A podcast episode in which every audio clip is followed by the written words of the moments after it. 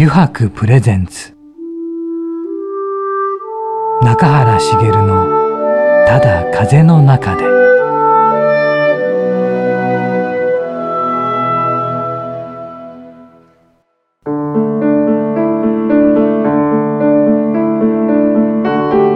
皆さんこんにちは。声優の中原茂です。油白プレゼンツ中原茂のただ風の中で、えー、今週もですね横浜駅から徒歩10分ほどのところにあります油白横浜本店ショールームよりお送りしていきます。さてね10月に入りましたね。これからだんだんね秋の夜長になってくるとねうん、自分は好きなんですよ。なんかね秋の夜長虫の声聞きながらなんか静かにしてるとかね そういうの 好きなんですけどね。はい。皆さんもねどうお過ごしでしょうか。そして今週のお客様なんですけどまたこの方こういう方初めてお迎えするんですけどね。東大合格請負人こと株式会社合格者代表の時田博光さんです。さてねどんなお話が聞けるかね皆さんも楽しみにお待ちください。本日も番組最後までお付き合いください。油白プレゼンツ中原茂のただ風の中で。この番組は FM ジャガリッスンラジオポッドキャストでお楽しみいただけます。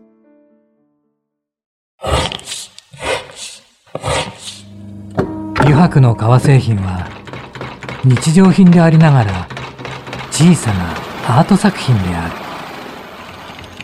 日々の暮らしに彩りを。レザーブランド油白。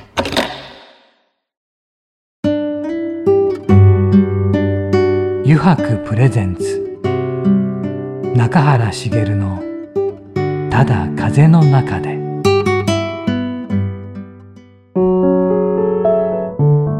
油白プレゼンツ。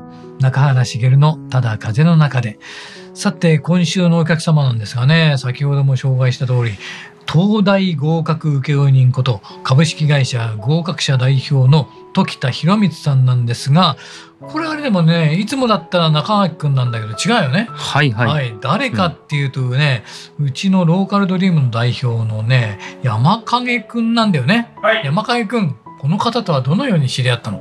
えーと、時田さんはですね、うん、えー、僕と同じ大学出身で知り合いまして、うんうんはい、嘘だなこれは。山影君も東大だったんだ、まあそりゃそうですよ。すげえ。大学ですよ。すげえな。さすが東大だな、ごめんなさい、うん、普通にあの行きましょうねはいなんだそっか。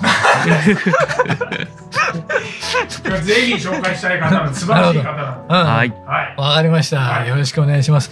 では早速お迎えしたいと思います、えー、東大合格請負人こと株式会社合格者代表の時田博光さんです。こんにちはこんにちはすいませんねうちの代表が変なこと言っちゃいましたね こういうちょっとギャグな感じで始まるのかなと思って 違うドキドキが始まる。本当ですか？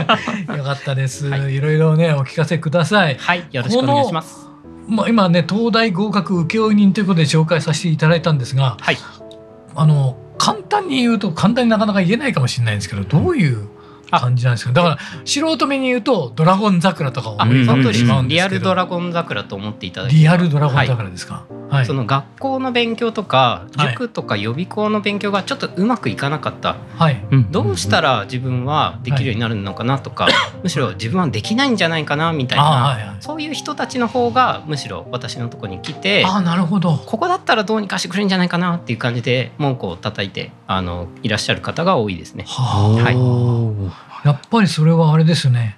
勉強の仕方とかなんかちょっと視点を変えるってことなんですか、ね、そうですね。私がやってるうちでやってるのが、はい。はい、その自分自身で説明をするとか、はい、自分自身で課題に気づいて、それに対して解決方法を自分自身でできるようになる、うん、これがすごく重視してるとこですね。はい、あ自分でってことですか？そうです。私が一方的に教えるんではなくて、はいはい、その自分がちょっと知ったこと12行書いてた参考書のものを私に説明してもらうんです、ね、はいはい、だから私が聞いて私が生徒みたいな感じなんで。すあで聞いた内容えそれって他の場合こういう場合は成り立つの？とか。ん。なんでそれってそういうふうに言えるの？みたいな。なんでここは工業が発達してるの？みたいな。え？あいやわかんないです。みたいな。それで初めて考えるわけですよね。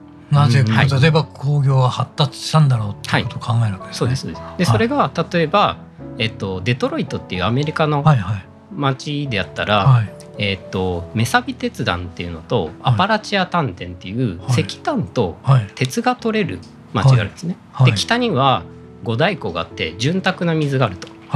で物を作る時には水と鉄と石炭、これがあると最強なんですよ。でその三角形にある場所がデトロイトなのでそれはデトロイト発展するよねっていうのが分かるとかそういうのを自分で気づいてあそういうことなんですね。じゃあもう一回喋ってみてって生徒にまた喋らせる、はい、そういうことをやってます。はい、実は自分あの時田さんの YouTube いくつか見させていただいて、うんうん、はい、でそれで面白かったのが、はい、あのギリシャの哲学者がなんで多くあの、はい、あのこれだけ育ったかっていうところで、はい、もそれ見た。本当ですか？えー、と思って、はいえー、そこあそういうふうに物事考えていくと本当にいろんなことが見えてくるなと。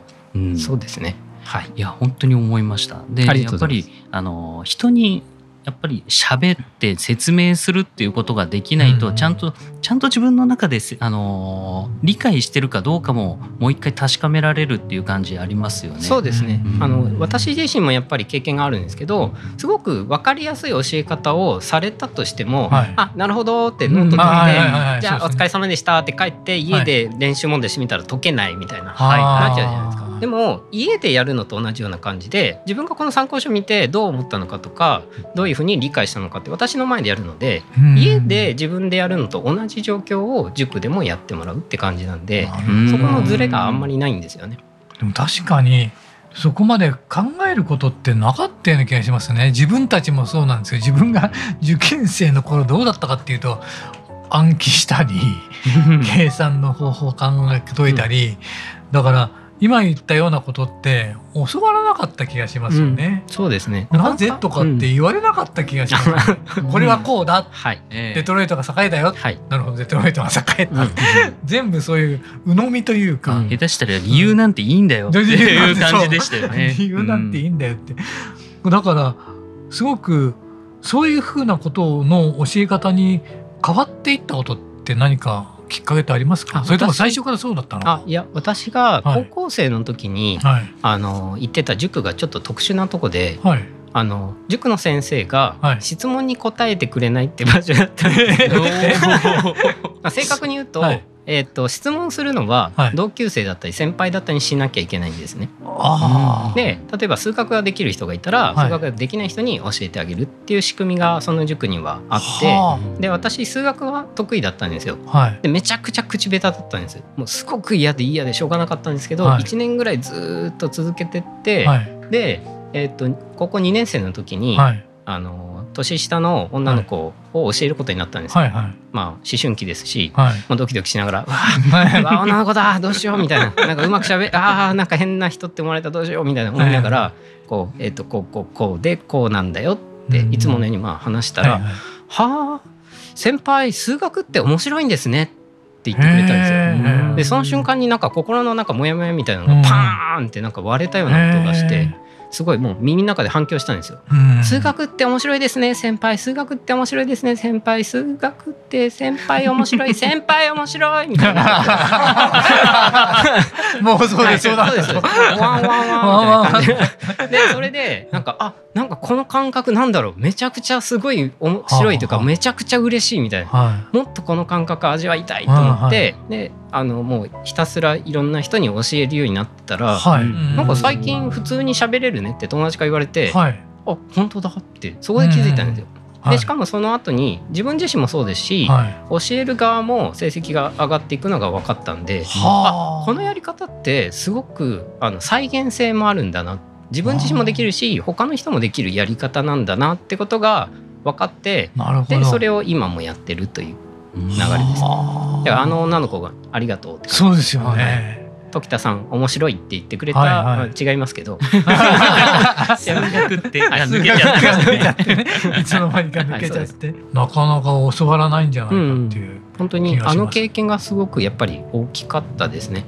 でよくよく考えてみたら、はい、塾の先生とか学校の先生ってなんで勉強がそれできるのっていうと、はいはい、教えてるからなんですよね。はいはい。うん、この人にこの中学生に言うとしたら何ていう言葉にするか、高校生に言うとしたら何ていうか。大人の人に言うんだとしたら何て言うかみたいなのをこう毎回こう考えて、えー、とだとしたらこうやって言ってあげようみたいな、そういうのが結局はその理解力を上げますしあれ？これちょっとうまくいけな言えなかったなって思ったらまたお家で調べて、あこういう言い方だったらもっと伝わってたかなみたいなのが分かって、でまたできるという感じですね。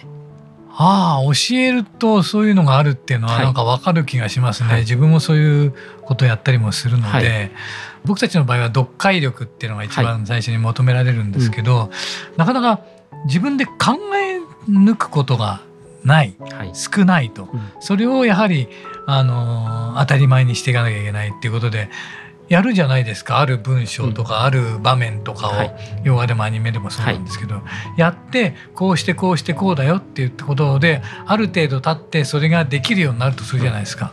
でもで次の課題に行くとまた最初からになっちゃうんですよ。はい、そういうのがほとんどで、はい、なぜこれを同じように持ってきてここに同じように考えてくれてやってくれれば同じようにできるはずだよって言うんですけど結局元に戻って、うん、でまた第一ゼロからやってできました。じゃあ次の課題、うん、で次の課題もまたゼロからやんなきゃいけない、うん、っていうのが繰り返されることがとても多いんですよね。はい、やっぱり受験生とか見てても、はい、そうやってどんどん覚えていかないといけない子っていうのは相当やっぱ辛いんですよね。勉強なんかやりたくないし、どうせこれ世の中役に立たないんでしょみたいな「数学って何の役に立つんですか?」みたいな言ってきたりとかしますしで結局それがあの大学生とか社会人になったとしても使えないというかでもったいないなとすごく思うんですよね。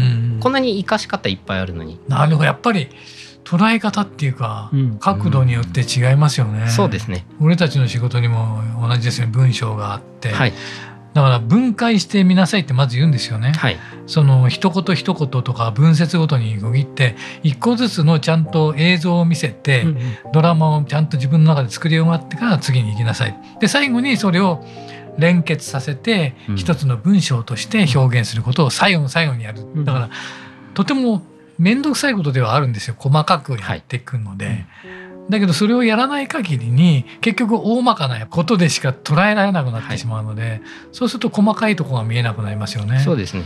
同じなんか挨拶例えば「こんにちは」にしても、その前の文章がどういう感じでの話で、うん、でそこからの「こんにちは」なのかによって「こんにちは」だったり「こんにちは」だったり「こんにちは」みたいな感じだったらいろいろあるはずなんで、はいはい、そういうのが読み取れないとやっぱり声優さんとかも同じなのかなって、もうかね、もう素人ながらちょっと思ってたりしましたね。同じですね、はい、でそこがそこが入らないとそのやっぱ気持ちが見えるかにはならないってことですよね。はい、で、うん、その先ほど時田さんがおっしゃってたようにやっぱり言葉で表現できないといけないんですよね。そうですね。これは今どんな気持ちなのっていうのをこうでこうでいやそう大雑把じゃなくてもっと細かく言えるとか言ったら中にはだからちゃんと細かく言う子は想像して例えば、こうこういうこと今こういうことになってて、こういうことになってて、この子が今こうなって、今このここに来たのはこういうわけがあって、で今だからこの「ごめんなさい」をこういうふうに言ってます。そうそうそうそう。はいっていうだからそこまでいかなきゃいけないのになかなかそこまでいけないというか、うん。はい、その想像力を言葉にできない、ってことありますよね。そうですね、うん、はい、なかなかでもそれはやってみなさいっていうことを言われなかったからですよね。うん、いや本当そうだと思いますね。特に今すごく情報が効率化効率化っていうのをどんどん求められて、はい、とりあえずこうやったらうまくいくよ。これを覚えたら大丈夫だよみたいなんでなんかすごくあのそういう感じであの血が通ってない感じのものを、ひとまず受験エリートたちは習得するんですけど、じゃあそれを使ってじゃあこの新しくその今の文章を読むとしたら、どういうふうにあなただったら読む？自由に読んでいいよって言われたらすごい困っちゃうんです。え、自由ってえ どうしたらいいの？みたいな。ええ？みたいな。えなんかえ？なんかどういうふうなやり方をやったらいいですか、はいはい、やり方を聞聞いてきますし、はい、この時はどうなんですか？毎回やり方聞いてこないといけないので,、はいはい、そうなってくると全部覚える覚える覚えるが続いて、うん、その人自身も成長しないし、うん、またなんか面白くもないし、うん、なんかやる意味がその人がやる意味がなくなってきますよね、うん、インターネットとかで調べてしまえば答えらしきものがあるので正解ちょうだいとか間違えたくないみたいなのが多分先行しすぎてるんだろうなって感じですね。なんでうちの塾でもその失敗しやすいというか、はい、失敗っていいことなんだなっていうのを共有するのもやってますね。あの小学生にあのやらせる、あの勉強のやつで、はい、えっとドラえもんを書いてもらうっていうのをやってもらったことがあって、で絶対にわからない、誰が見てもドラえもんってわからない、ドラえもん書いてっていう。なるほど。でもう片方にはドラえもんっていうことは教えてないんですよ。ああ、なるほど、ね、で見せて、はい、見せて。いろい。ろ質問されて、はい、ドラえもんってたどり着けられたら負け。負けで、はい、みたいなことやるんですよ。でそうすると最初なんか丸とか書いちゃうんですよ。書いちゃう。丸書いたらドラえもんじゃん。もっと間違えなきゃみたいな。ええ間違ええ？じゃあ四角そうそうそうそれはドラえもんっぽくないみたいな。感じでやっていくとはい、そのいわゆる失敗するってあもうこここまでいいの？ここまでいいの？あこんな失敗していいんだみたいなのがなっちゃうとあここではこういうふうに振る舞えるんだなって安心感があると割と若い子たちってどんどん行動できるんですよね。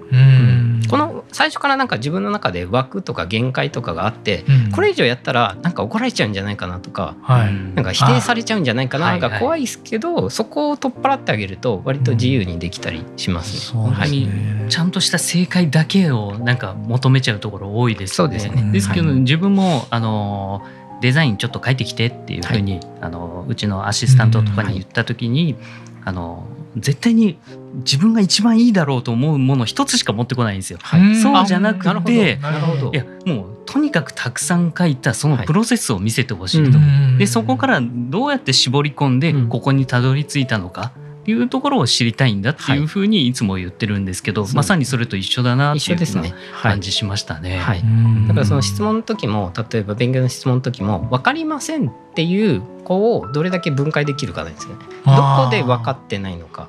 ああなるほど、はい、何が分かってないのか、ね、途中まで進んでいるんだけど最後の結論が分かりませんなのか、うん、問題の読み方がそもそも分かりませんなのか、うん、その書いてあることが理解がなんか単語の意味が分かりませんなのかっていうのをいろいろ分解するんですよね。はい、はい、だからそれを例えばノートであったりとかどういうところを見ているのかみたいなのを観察したりとかその、えーと、様子を見てあ、この子はその読み取りが今できてないんだなとか、この子は情報がたくさんあってどこ見ていいか分かんなくなっちゃってんだなとか、この子は最終的な公式を知らない知識がないだけなんだなみたいなのが分かると、じゃあ、えー、これが分かったらこの子は進めそうだからじゃあえー、とちょっとヒントでこっちの言い方をしようかなとかこの子はこういう言い方しようかなってこっちも、あの理解ができますし、まあ、そういうようなやり取りになりますね。はい最終的には私が全くいらなくて、はい、なんか先生こうこうこういう順番でこうしようと思ってて今課題がこれなんですみたいな「うんそうなんだ。やってみたら分かりました」で私もいらないじゃんが理想です。理想なんですね、はい、こっちがすごごく指導者としてもものすごく試されてるなって感じがしますし私全部の科目を教えてるので、はい、あそうなんですか、はい、そうです文系も理系も全部教えてるのであ本当なんですか、はいでもその、横断して考える癖とかはやっぱすごく大事であそういえばあの時英語でこうだったなとか古文でこういう話したなみたいなのが、はいはい、あの一貫して私同じあの勉強の仕方を提供してるので。あなるほど。科が科目が違うだけでってことですね。そうです、はい、だからその今聞かれてる問われてる形に合わせてそれぞれが解釈したりするっていうことをできるようにしてるので、はい。はい、生徒たちも同じような思考パターンが多くなりますね。はい、いやなんかねいいお話がいっぱいででもちょっと時田さん時間が来てしまいましたのでまたちょっと次週もお願いしたいんですが、はい、よろしくお願いします。9時やろうぜってコーナーがありまして、はい、よろしいでしょうか？よろしくお願いします。続けてよろしくお願いします、はい、ありがとうございます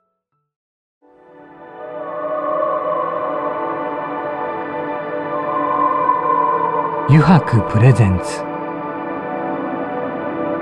中原茂の「ただ風の中で」さてここからの時間はですね9時に書かれた質問に沿ってゲストの方とトークをしていこうと思います。9時やろうぜのコーナーです。時田さん早速ですがここにくじがありますので引いていただけますでしょうか？はい。今日はなんか面白いのあるかな？じゃじゃん。どうでしょうか？お勉強のために何か犠牲にしたものはありますか？あ 私自身が、ね、はいはいそうです。えっとそれで言うと中学生の時に結構勉強の転換があって、転換。転換期があって、はい、その学校の先生から、はい、自分が志望第一志望にしてた学校は無理だって言われたんですよ、今の学力だと、はい、無理かと。無理か。だけどそこの学校どうしても行きたかったんですよ、はいはいはい。でどうしても行きたくてどうしようかなと思った時に自分が一番もうこの世で大好きだったゲームを封印したんです。はいはいはい、はい。はい、親にあのこうぐるぐる巻き。ぐるぐる巻きにして、はい、これ預かっといてくださいね。って 自ら自らすごい。やりましたね。あれはすごい自分の中で決断の時だったなって感じそしてその学校へは。あ行けました。はい、素晴らしい、はい、なかなか自分でやる子供っていません？いないじゃないですかなかなか少ないと思いますね。親からね。自分からね。やめてよ。そう それだけは その米だけはみたいな。ですよね、あでもそれでちゃんと入ったってのは素晴らしいですね。はい、ありがとうございます。結構自分の中で成功体験ですね。すごいな。では次のお願いします。じゃじゃん。塾講師あるあるついつい出てしまう職業病を教えてください。ありますか？何か。あえっと本屋さんを見ると入ってしまうっていうのはすごくありますね。で、あの、はい、えっと学習参考書を、はいはい、あの見たりとか、はいはい、大抵うろうろしてる人って、はい、あ塾講師の人なんだろうな みたいな。そうなんですか？そうです。はい。私も本ちょっと あの、えっと読んだりとかするんですけど、はいはい、あの保護者の人と、あの先生と雰囲気全然違うので。そうですよね。はい。全然違いますよね、はい、保護者の人はなんかちょっとどれ選んでいいかよく分かんないみたいな感じでどうしようかなみたいな感じとかあとお子さんと一緒に来て「えどれにする？えそれでいいのえどうする?」みたいな感じなんですけど塾講師の人は「ふーんなるほどね」みたいな 顔して本読んでることが多いので。表情 なるほどはい、はい、表情見ると分かりますですね、はい、素晴らしい。ありがとうございます、あまたお願いします、はい、面白いね面白いですね。すっげえ面白いなさて次は何でしょうね。あ今一番欲しいものを教えてください。島ですね。今一番欲しいもの。島。島？はい。島ですか？これ結構ずっと言ってるんですけど、はいはい、島が欲しいんですよね。それは無人島ってことですか？無人島でも何でもいいんですけど、はい、なんかそこで自分たちで好きになんかサバイバルできるような感じなものの島ですね、はいはい、そこで合宿をするのが私としては目標なんですよ。合宿、はい、その島でどういうふうに生き延びるかとか、はい、この島の特徴がどういう気候帯だからとか、はい、じゃあこの作物は植えられそうなのかどうかとかそこまで、はい、とかはやりたくてあと城も欲しいんです城？城で鬼ごっこしたいっていう、はい、じゃあもう島では自給自足生活ということですかね、そうですそうです。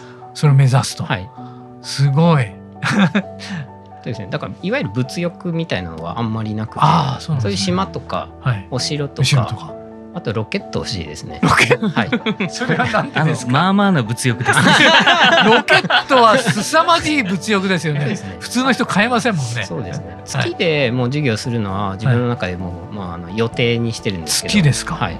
火星でできるかなっていうのが今火星で、はい、そんな感じです、すごい夢ですね。いいですね。じゃ次お願いします。すごいね。すごいですね。授業するんだ。そんな考え方。考え方ないね。面白すぎる。じゃじゃん。最近のやっちまったなってことがあったら教えてください。うん結構あるのは、はい、あの必ずと言っていいほど洗い物をすると、はい、あのズボンがびしゃびしゃになります。すごい水か、はい、あれしてますね。そうですね。水道出してますね。ちゃんと毎回気をつけようと思うんですよ。はいはいはいはい、ここかからないようにしようと思うんですけど、はいはいはい、絶対びしゃびしゃになるんですよ。すごい水流が出てるってことですね。いやそこまでじゃなかったりするんですけど、自分の中では、はい、気づいたらびしゃびしゃになってるんですね。ああまたかっていうか、まあ毎回なんで、はい、学びないなっていう感じですね。でもそれがなぜかというのは。なぜかは考えないんですよね。でおそらくおそらく これは考えないんですね。おそらくなんですけど あのその作業してる時に別のことを絶対考えてるんですよ。あ皿洗いながら、はい。はい。はい、あの皿洗ったりとか、はい、洗濯物をするときに、はいはい、あのそのことを考えられないんですそのことだけを私考えられなくて。なるほど。別のことを必ず考えちゃっているので多分それが原因だと自分では自覚してるので、それやめればいいじゃんって言われたらその通りなんですけど、やめられないんですよね。そうかそれちょうど考えやすいのかもしれないですね。はい、洗濯物とかそうだと思います、ね。とかしてる時ね。はい。はい。あ、じゃあもう一枚お願いします。面白いね。面白いですね。もう自分は逆にどうやったらこれ一番綺麗になるかなとか。ああ、なるほど。そこ追求しちゃうんです。はい。絶対やらないですね。よし、次の質問いきます。好きで好きでたまらない時田さんの大好物を教えてください。たこ焼き。たこ焼き？はい。出ましたね、すぐ。はい、すぐ出ました、ね、これはずっとなんか食べ物で言ったらもう本当たこ焼きで、はい、だってもう本当完成されてると思うんですよ、形といい、はい、あの球形というかこの丸っこい愛らしい感じで、私一口で、あの食べ物食べるのすごい好きなんですよ、ははでハフハフしたいんですハフハフ。いやもうたこ焼きしかないもう完璧なんです完璧ですね。はい。食感もいろいろあります食感もいろいろあるし、はいはい。もう味付けとかいろいろアレンジできますね。キムチ味とかチーズ味とかもでき自分家で作るってことですか？あ作ることもありますね。はい。どっか外のたこ焼きで好きなとことあえっとそれ、い、つもそうなんですけど、あのあまりに好きすぎて、買いに行けないんですよ。え？あの えっと自分が思ってるより、はいはい、自分が思ってるほどじゃなかったらどうしようって思って ああ、そうか食べてみた時に期待がもう期待が回って期待がも高すぎて、はい、だからなんか面白い話して面白い話してみたいななるほどなるほど。面白い話するねって言った後に喋るぐらいのハードルがめちゃくちゃ上がってるんで、はいはいはい、そこを超えてくれないとちょっと怖いなんかそれが怖すぎてなかなか買いに行けないっていう。ならば自分で作ってしまえば、はい、そうですそうですそれだったら納得ができる納得はい。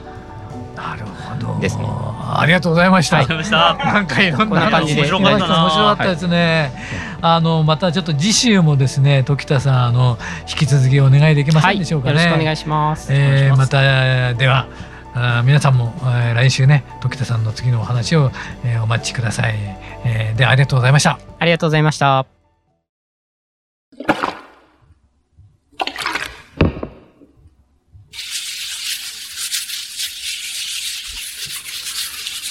油白独自の手染めのグラデーションは川に新たな命を吹き込む。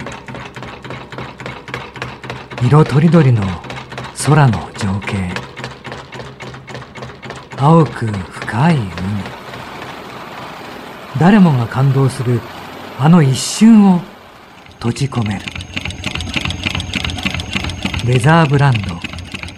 油白